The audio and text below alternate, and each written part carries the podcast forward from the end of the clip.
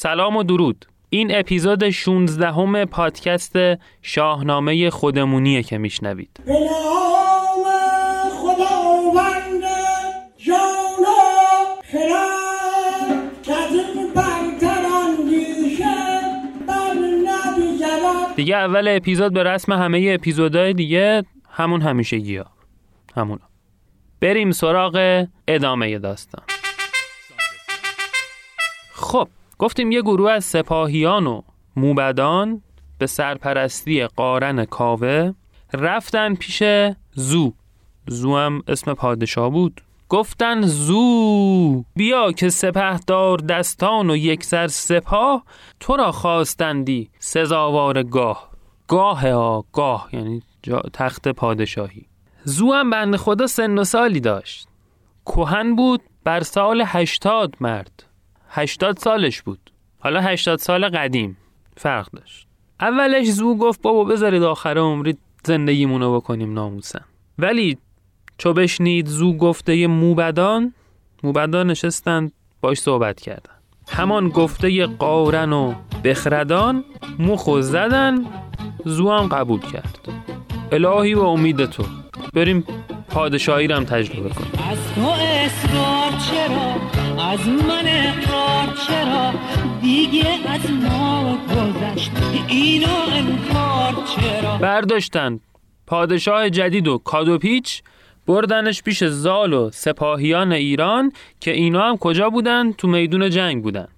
یعنی همه پادشاه ها تو کاخ و ایوون خودشون تاجگذاری کردن. این پیرمرد بدبخت اولین پادشاهی بود که تو میدون جنگ تاجگذاری کرد. حالا بعدش هم پادشاه‌های دیگه هم هستن که اینجوریان، ولی این دیگه اولی بود. شرایط شرایط جنگیه، کاخماخ نداریم، پادشاه وسط میدون باید باشه.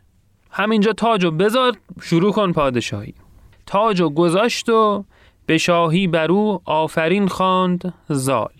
در کل آقا فردوسی از زو به نیکی یاد میکنه، میگه مشتی بود، به داد و به خوبی جهان تازه کرد، نمیدونم گرفتن نیارست و بستن کسی، اهل بگیر و ببند نبود، پادشاه مشتی بود خلاصه.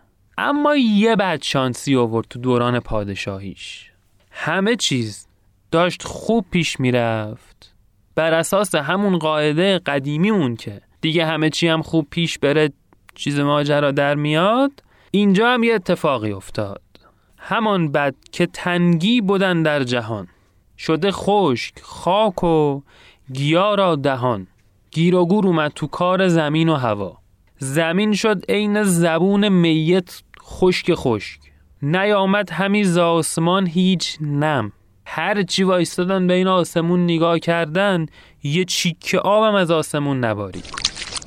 زنگ خطر کم آبی مدت هاست که در استانهای مختلف به صدا در آمده است. یا کم شده دیگه، خشکیدن کلای منطقه باغ بوده تو آخر. یکی تمام درخت ها داره خوش میشه، تمام این داره دود توش در میره. آب نیست که.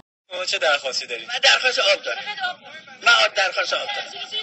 من فقط درخواست آب دارم. دوران دوران خشکسالی و قحطی شد تو کل جهان، نه ایران، نه توران، کل جهان.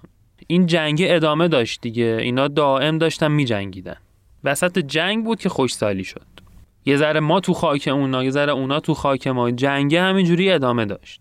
دیگه خشکسالی اثرش رو جنگ هم گذاشت. هر دو طرف دیگه لاجون شده بودن.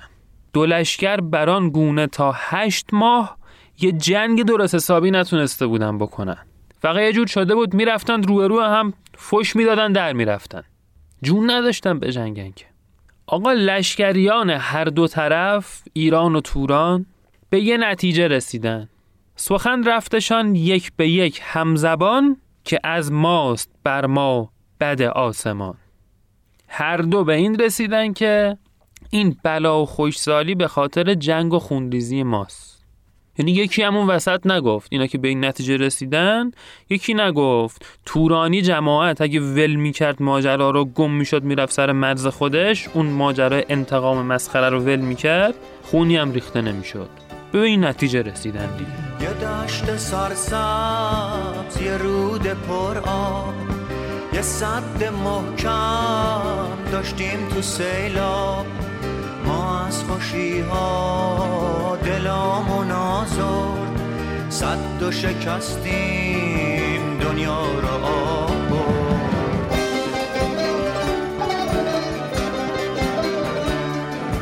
حالا از اون در و دشت چیزی نمونده باقی، انگار از این میخونه صد سال رفت به ساقی.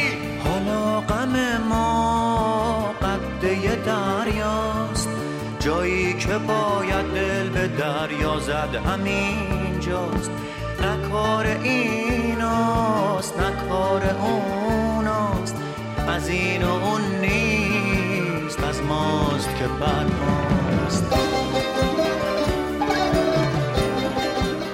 خلاصه از هر دو سپاه فرستاده آمد به نزدیک زو که آقا بیا وا بدیم، بیا تا ببخشیم روی زمین، سراییم یک با دگر آفرین، بشینیم یه توافقی بکنیم یه صلحی برقرار بشه.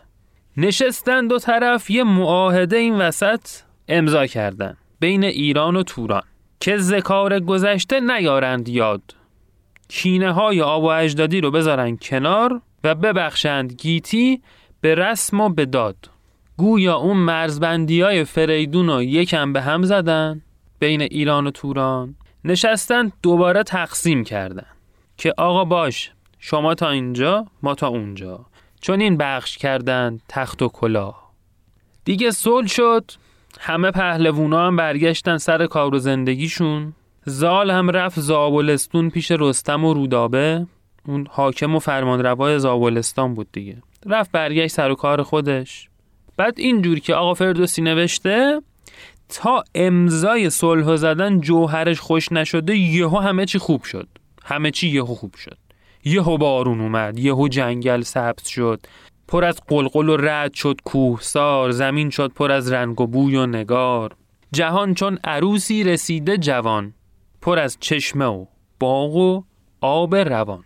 چقدر همه چی خوبه، ما چقدر خوشحالیم. یه پنج سالی همینجوری به صلح و خوشی گذشت. شیوه چشمت فریب جنگ باش، ما ندانستیم ندانستیم و صلح داشتیم.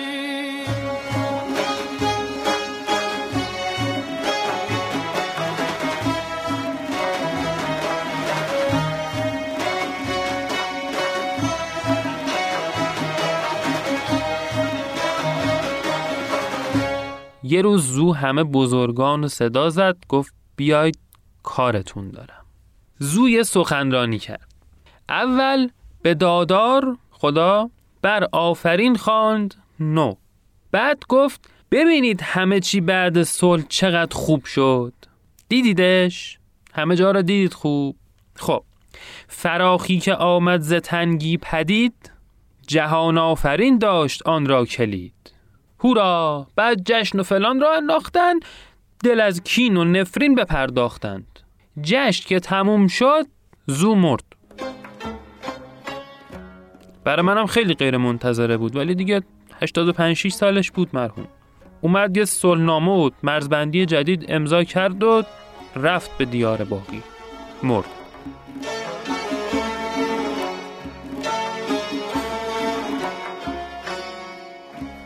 نکته ها رفت، نکته ها رفت، نکته ها رفت و شکایت کس نکرد. جانب حرمت فرو نگذاشتیم.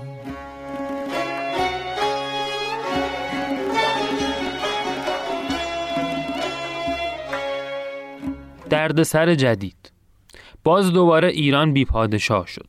بدبختی یا. اما خدا رو شکر دیگه پروسه گشتن و انتخاب و اینا نبود، چون پسر بود زورا و یکی خیشکام، پدر کرده بودیش گرشاسب نام. پسرش گرشاسب به پادشاهی رسید. گرشاسبم بدبخت داستان خاصی ازش جایی نیامده، اصلا تو بعضی نسخه شاهنامه هم کلا نیست. یعنی مثلا دکتر خالقی مطلق میگه اصلا گرشاسپ نبوده، بعد زود پادشاه بعدی اومده. در این حد خیلی بدبخته. تو همین چند بیتی هم که تو بعضی نسخه هست فقط در همین حد که راه پدرش زورو ادامه داد و با همون فرمون رفت جلو. داشت ایران همینجوری میرفت جلو. راست بیا بغلا کن عمالی، بغلا کن عمالی. خوب همین فرمون بیا. بیا تو خودتی، بیا تو، بیا تو. بیا بیا بیا. یکم بریم سمت تورانیا. خیلی وقت اونور نرفتیم. ببینیم اونور چه خبره. بعد اون توافق و صلح و اینا که هر کی قرار شد برگرده سر مرزای خودش، افراسیاب هم از ری لشکرشو برداشت برگشت سمت توران. تو راه هم همینجوری غرق خیالاتش بود. الان مردم اومدن استقبال، من چجوری رفتار بکنم، چجوری میتینگ بیام، تو سخنرانیم چی بگم. داشت متن سخنرانیشو تنظیم میکرد. آقام پشنگ خواست بهم درجه بده، بهم نشان افتخار و اینو بده، چیکار کنم؟ بگم آقا جون بذار دستتو ببوسم، سلام نظامی بدم. تو این افکار بود که دید رسید به کاخ پشنگ. کاخ جلوش معلوم شد، ولی آقا خر پر نمیزد اونجا. ولی چرا این متوجه نشده بود؟ چون برخلاف تصورات آقا اونجا خر پر نمیزد برای استقبال و اینا. نیاورد یک تن، حتی یک تن درود پشنگ. یه نفرم نیومد بگه آقا خوش اومدی. افراسیاب گفت یعنی چی؟ این چه طرز رفتار با قهرمان جنگیتونه پلشتا؟ این شرایط منه، این وضع منه، پیش هر کدوم هم مسئولینم میری جواب سربالا بد میدم، پاسداری میشه. رفت پیش آقاش گفت بابا ببین من. گفت سر تو با چی میشوری؟ گفت بابا یه استقبالی چیزی میکردی، چرا زایه میکنی آدمو؟ اما بدو روی ننمود هرگز پشنگ. پشنگ تو روش یه نگاه هم نکرد. هر طرف میرفت پشتشو میکرد به افراسیاب، جوابش هم نمیداد. افراسیاب خسته و دلگیر رفت خونه خودش. آهای مردم دنیا، آهای مردم دنیا، گله دارم گله دارم من از عالم و آدم، گله دارم گله دارم. چند بارم فرستاده و پیک و اینا فرستاد پیش پشنگ، ولی بدو سال و مه هیچ ننمود روی. ماها و سالا گذشت، احتمالاً حدود پنج سالی شد که پشنگ اینو آدم حساب نکرده اصلا. حالا چرا؟ مشکل چی بود؟ یه بار انگار پشنگ به این فرستاده ها گفته ماجرا چیه. همی گفت اگر تخت را سر بودی، چو اغریرسش بار در خور بودی. آخ معلوم شد حاجی دلش از چی پر بوده. یادتونه این پلشت افراسیاب زد داداش خردمندشو از وسط دوتا کرد؟ پشنگ میگه من روم بچه حساب کرده بودم، واسه پادشاهی زدی جرش دادید. مردک تو خون برادر بریزی همی، ز پرورده مرغ گریزی همی. اصلا عقل نداری که. پرورده مرغ زالو میگه. میگه تو از زال فرار میکنی، بعد میای داشتو میزنی جر میدید. اسکل مرا با تو تا جاودان کار نیست. سمتا نیا دیگه، به نزد منت راه دیدار نیست. دیگه مزاحمم نشو لطفا. بریم گمشین، مزاحم نشین. مزاحم چیزه، مراهمی گمشین وگرنه چی؟ چی شدم این شب؟ این چی؟ این دو احمق مزاحم شدم. این شورا بریم.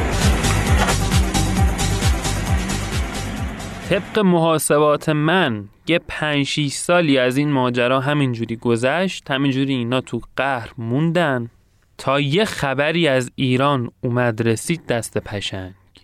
پرآواز شد گوش از این آگهی، که بیکار شد تخت شاهنشهی. پیچید تو کل جهان، که گرشاسپ هم دار فانی رو ودا گفت. میگم این گرشاسپ بدبخت، هیچ داستانی هم ازش نیست، همینه نیومده رفت. حالا گفتم بعضی هم میگن که بعد مردن زو این اتفاق افتاد. اصلا گرشاسبی وجود نداشته. حالا هرچی بود خدا بیامرزتش.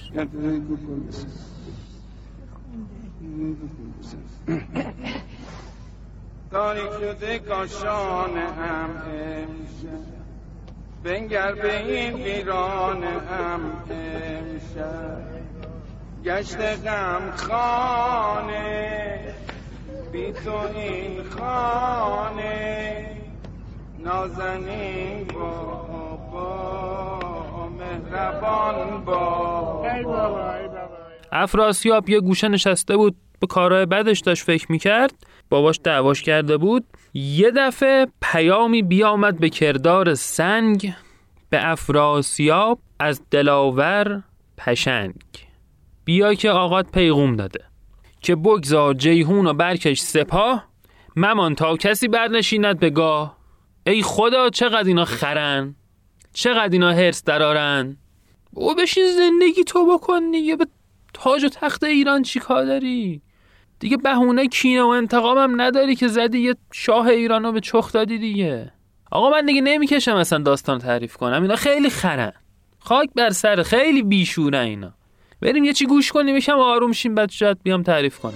اه مسکونه یارو آقا بوید زندگی تو این همه خود سرزمین داری در اومده اینجا داری بخوری ما رو میکنی. بل کن دیگه، میشه زندگی تو بکن، بچت برس، بچت تربیت کن، انقدر خر نباشه، بدنه داداششو جر بده که پلش تو به حرف من میخندی، لاغ شادی رو تو به روی من میبندی، حرفم تلخه تو به حرف من میخندی، لاغ شادی رو تو به روی من میبندی، خستم از تو، خستم از تو، خستم از انتظارم، دیگه تا به نهایت برو دوست ندارم.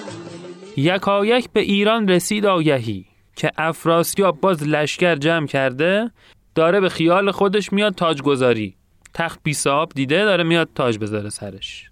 احمق مردم ایران در این مواقع بحرانی احساس خطر میکنن، چی کار میکنن؟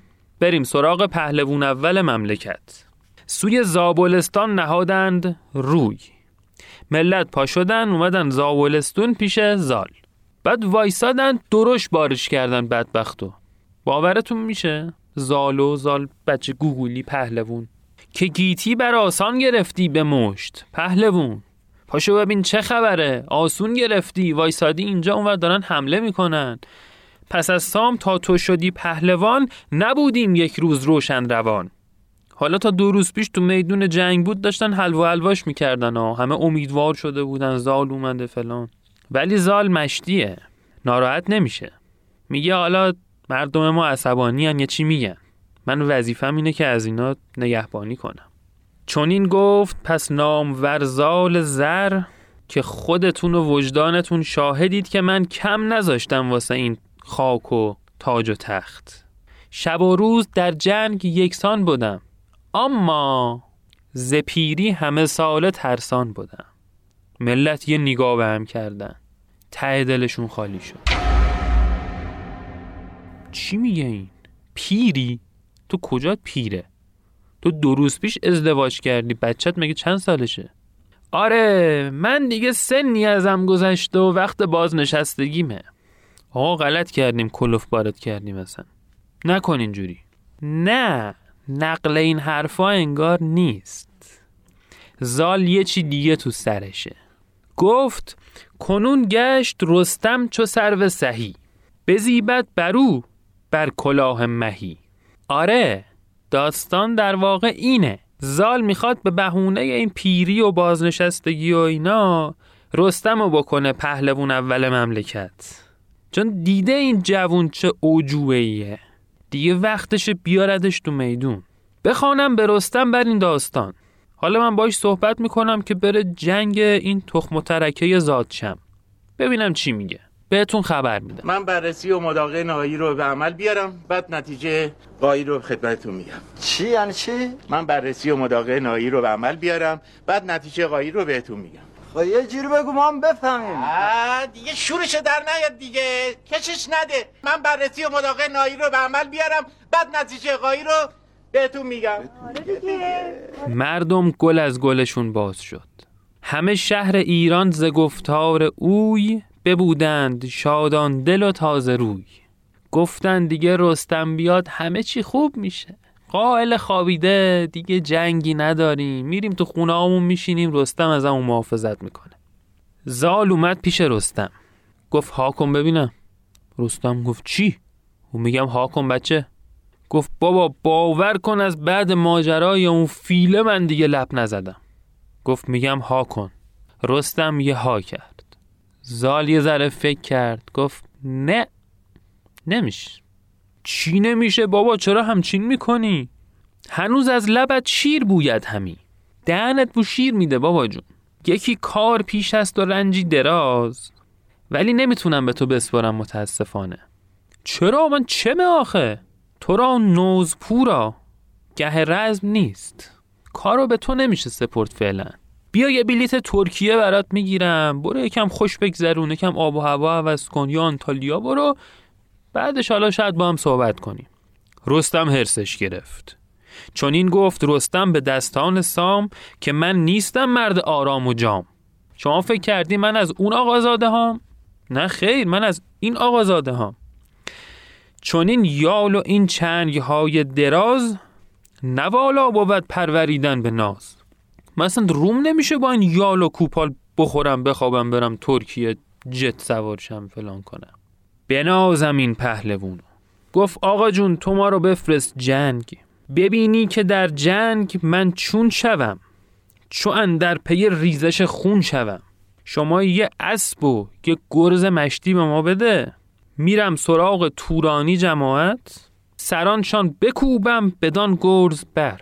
زال یه ماچک کله پشمالوش کرد گفت آماشالله پسر، قربون اون ژن خوبت بشم. من من داشتم امتحانت میکردم بابا. حالا وقت تجهیزه. این کاندیدای پهلوون اول ایرانه، این ولیعهد پهلوونی ایرانه. پهلوان ای پهلوان ای پهلوان،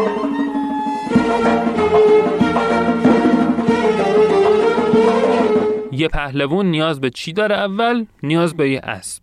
زال هرچی گله اسب داشت بیاورد لختی به کابلستان. حالا انگار رستم رفته بوده پیش بابا بزرگش مهراب، اینا کابل بوده اون موقع. زال همه اسباشو گله اسب هرچی میشناخت فرستاد کابلستون تا این آقای یه اسب انتخاب کنه برای خودش. این اسبا همه پیش رستم همی راندند، همینجوری جلو رستم میدویدن.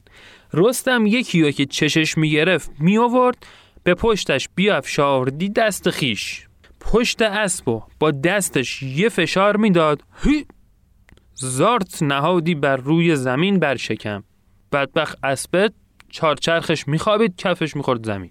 باز یکی دیگه چشم گرفت، هی زارت خر خوابید، هی زارت خوابید، هی زارت، هی زارت. وسط این هی زارت ها یکی مادیان تیز بگذشت خنگ. خنگ یعنی خاکستری. برش چون بر شیر و کوتاه لنگ. یه مادیون، مادیون هم میدونید دیگه، اسب ماده رو میگن مادیون، اسب بهش نمیگن. یه مادیون شیر پیکر از جلوش رد شد، پشت سرش هم یه کره هم هیکل خودش داشت میدوید. کره ماشالله سیه چشمو بو ربرش و گاودم، سیه خایه و تند و پولاد سم.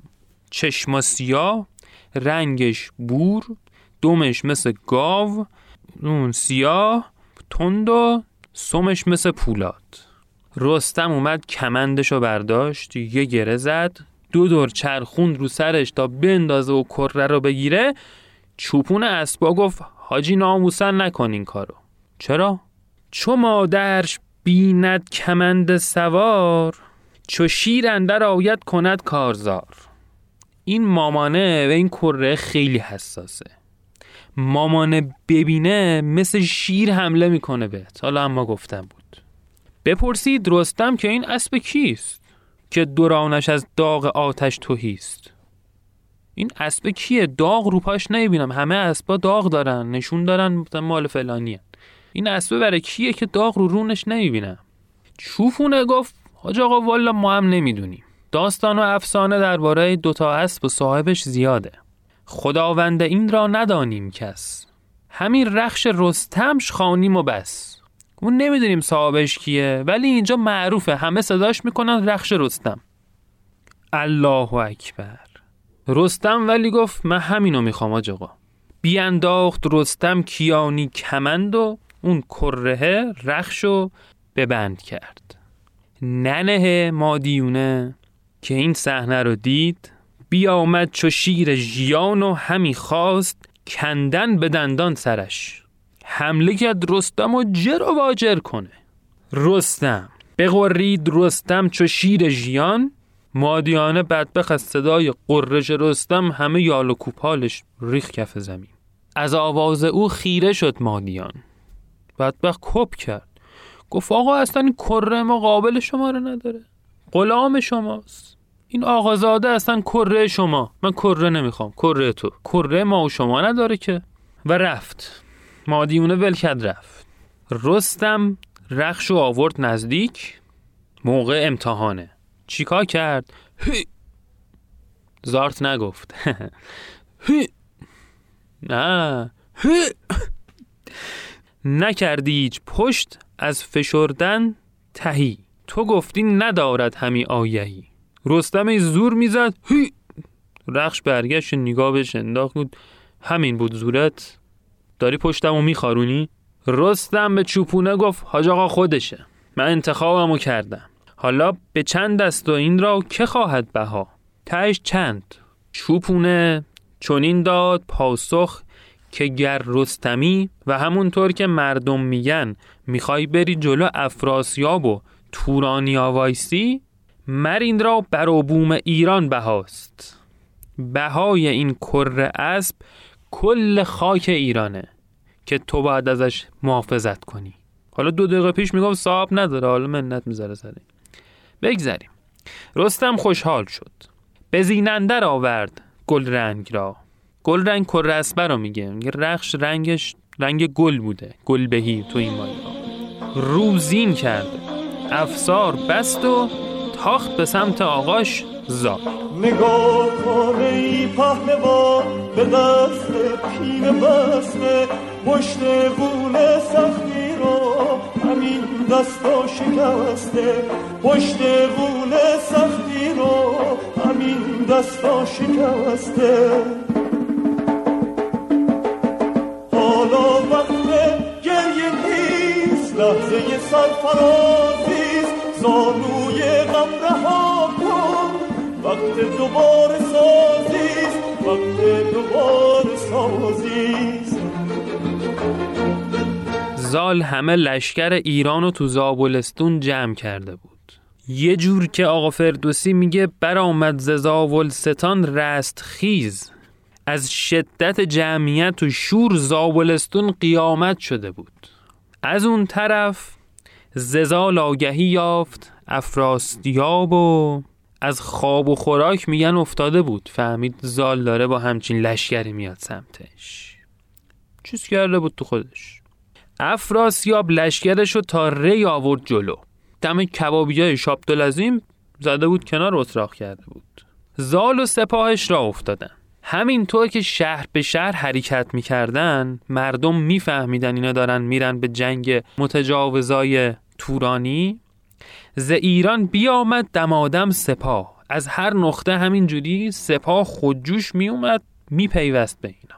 سپاه ایران دو فرسنگی سپاه توران وایساد و اطراق کرد. سپه بعد زال جهان دیدگان را بخواند. بزرگان سپاه و پهلوانا جمع شدن.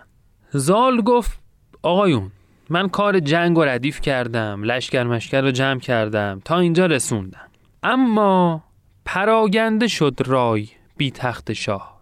مملکت بدون پادشاه نمیشه. یکی بالاخره حرف آخر رو باید بزنه، چون اینجوری هر کی میخواد یه ادعایی بکنه، هر کی میخواد یه حرفی بزنه، کار پیش نمیره. شهی باید اکنون ز تخم کیان، طبق روال سابق از تخم فریدون باید یکی رو پیدا کنیم که فر پادشاهی داشته باشه. پهلونا گفتن حاجی ناموسن ما حال نداریم، بریم دونه دونه کل ایران رو بگردیم، تست دی ان ای بگیریم ببینیم این تخم ترکه کیه. زال گفت نه برادرها لازم نیست. نشان داد موبت مرا در زمان، یکی شاه با فر و بخت جوان. موبت قبلا به من گفته کی مناسب پادشاهیه روی زمین. کی؟ ز تخم فریدون یل کیقوباد، که با فر رو برز است و با رای و داد. از بین جمعیت رستم و صدا زد، پیلتن باباش بیاد جلو، چند نفر از بچه های سپاه و بردار، برو تازیان تا به البرز کوه. کیقوباد تو البرز کوه زندگی میکنه. کیقوباد رو پیدا کن، سلام منو بهش برسون، بگویی که لشکر تو را خواستند، همی تخت شاهی بیاراستند، نازم نکن که تنها گزینه خودتی. رستم خوشحال اینکه آقاش بهش مأموریت جدی داده، پیک مخصوص خودش کرده، افتاد پای آقاشو ماچ کرد و رفت چون باد تفت سوی البرز کوه. وقتی کوه البرز دارو ندار من بود،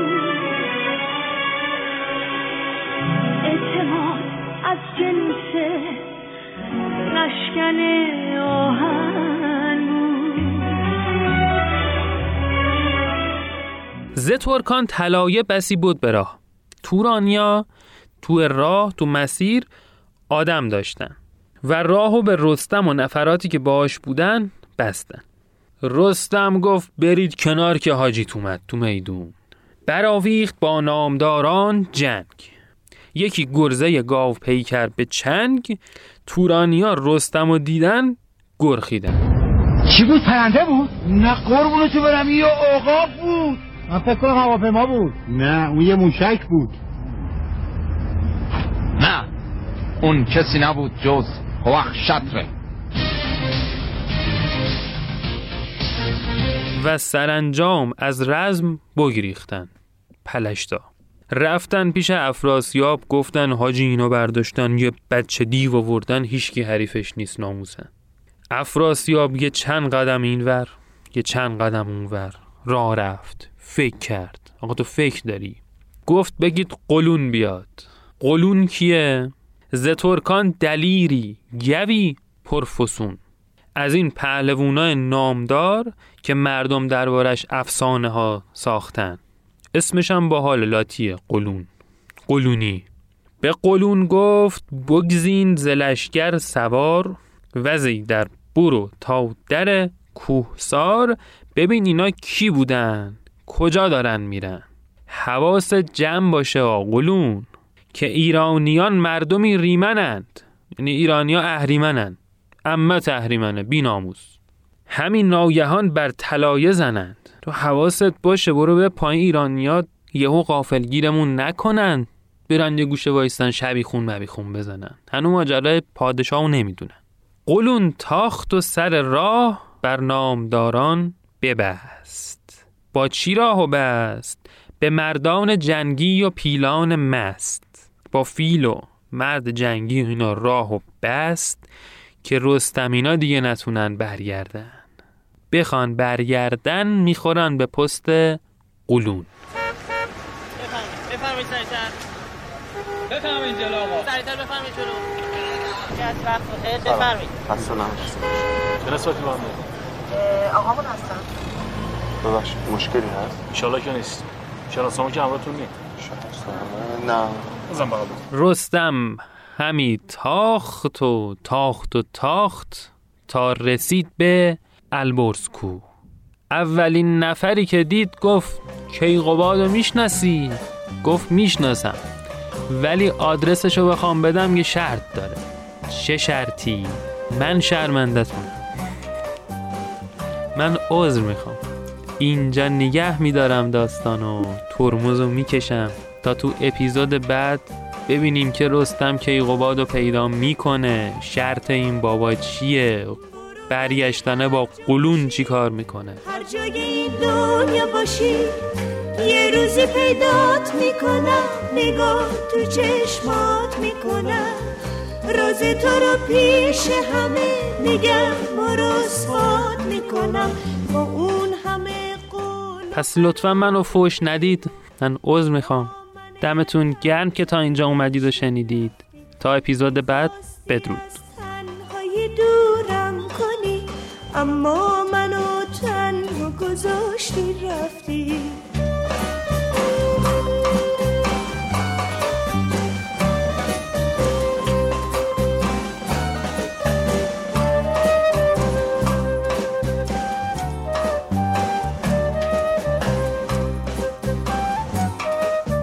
برو ولی یادت باشه که با من از روز اول تو وفا نداشتی، گفتی خدا گواه دوست دارم، تو گفتی اما به خدا نداشتی.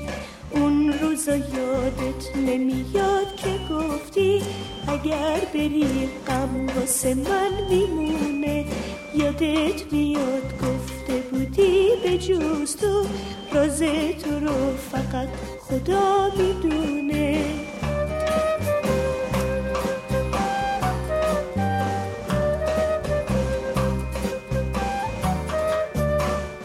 برو ولی هر جا باشی، هر جای این دنیا باشی، یه روزی پیدات میکنم، نگاه تو چشمات میکنم، راز تو رو پیش همه میگم و رسوات میکنم با اون همه قول و قرار و پیمون که با من غم زده داشتی رفتی.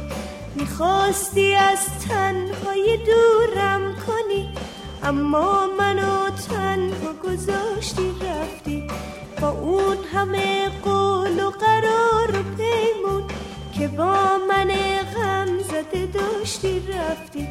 میخواستی از تنهای دورم کنی، اما منو تنها گذاشتی رفتی.